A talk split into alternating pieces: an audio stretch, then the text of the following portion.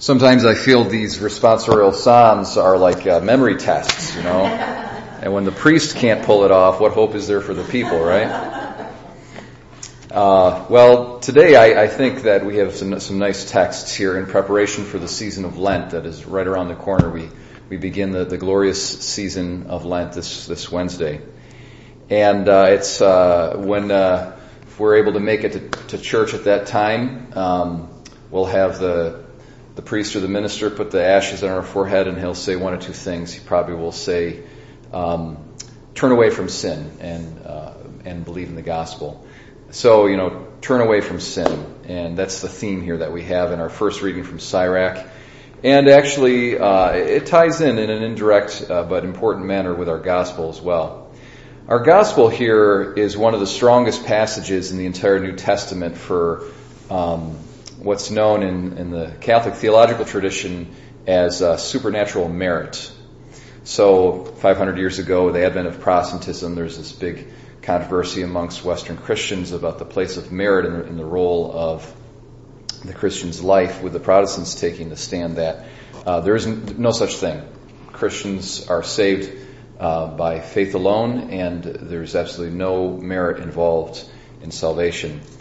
And uh, the Catholic position, which really is the perennial position, is that uh, man in and of himself, of course, can't merit salvation, but he's given grace through the sacraments, and it's on the basis of that grace that that he can acquire what's called supernatural merit.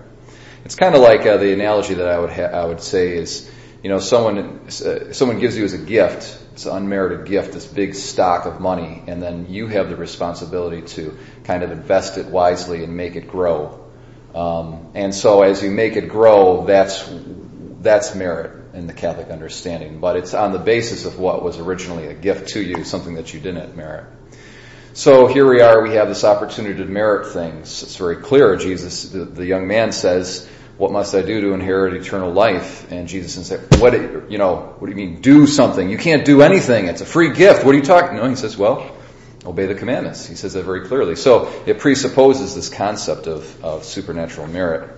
And then we have in the, in the book of Sirach uh, something that ties in very well, I think, to this idea that, you know, we're given this stash of gold and we've got a certain time to work with it.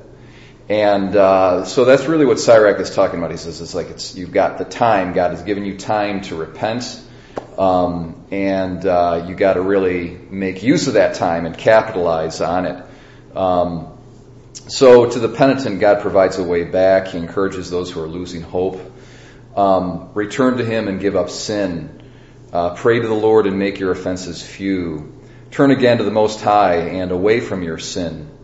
Um, stand. Let's see here. Who in the netherworld can glorify the Most High? So He's saying, you know, there's going to come a time when we die and we can't merit anymore. So really be wise and make the use of the time, make good use of the time that God has given you to uh, see if you can make that stash of gold grow. Now it's interesting though, because someone might say, well, isn't don't people in after death in the afterlife they can still praise God? And uh, there's two things I think that that we can speak about to sort of make sense of what Sirach is saying. He says, who in the netherworld can glorify the Most High in place of the living who offer their praise? So there is a certain role, there's a certain thing that the, that the living can do that the dead can't do, whether the dead are in purgatory or whether the dead are in the glory of heaven or whether they're in hell. The dead cannot merit. Okay? So that lump sum of gold that's given to us after uh, you die, you can't make that grow at all. And so for those who are in purgatory, they can't really merit anything on their own, and they're really in a place of kind of helplessness in a certain sense. That's why it's really important to pray for the dead, and it's it's very um, it's a great act of mercy. Uh, you know, one of the one of the corp, uh, spiritual works of mercy is to pray for the living and the dead. So um, you know, if you were in that position and you weren't able to merit anything for yourself, and you're kind of here you are in purgatory, you're going to really depend upon the prayers of others. Um, uh, parishioner once said to me, an older parishioner once said to me very wisely, she said, she says, at my funeral, you better not canonize me, because that means people aren't going to pray for me. They think I'm going to be a saint and they don't, and I don't need their prayers. I'm going to need their prayers. Let me tell you that much.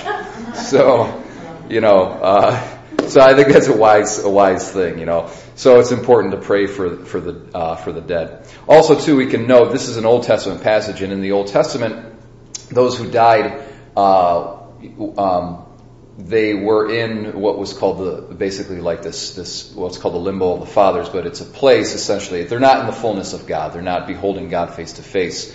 Uh, we needed Christ to come and to open up the gates of heaven so that the people, the saints who had died in the Old Testament, who died in God's friendship and had died with a great store of merit, they could have been, uh, they could enter into their inheritance um, and enter into the fullness of God. So that's another element to help us understand Sirach. But in any event, uh, here we are. I think the lesson, and it's a good one here for the upcoming season of Lent, is that we only got so much time to work with, so let's make the, the best of it through uh, repentance and through good works.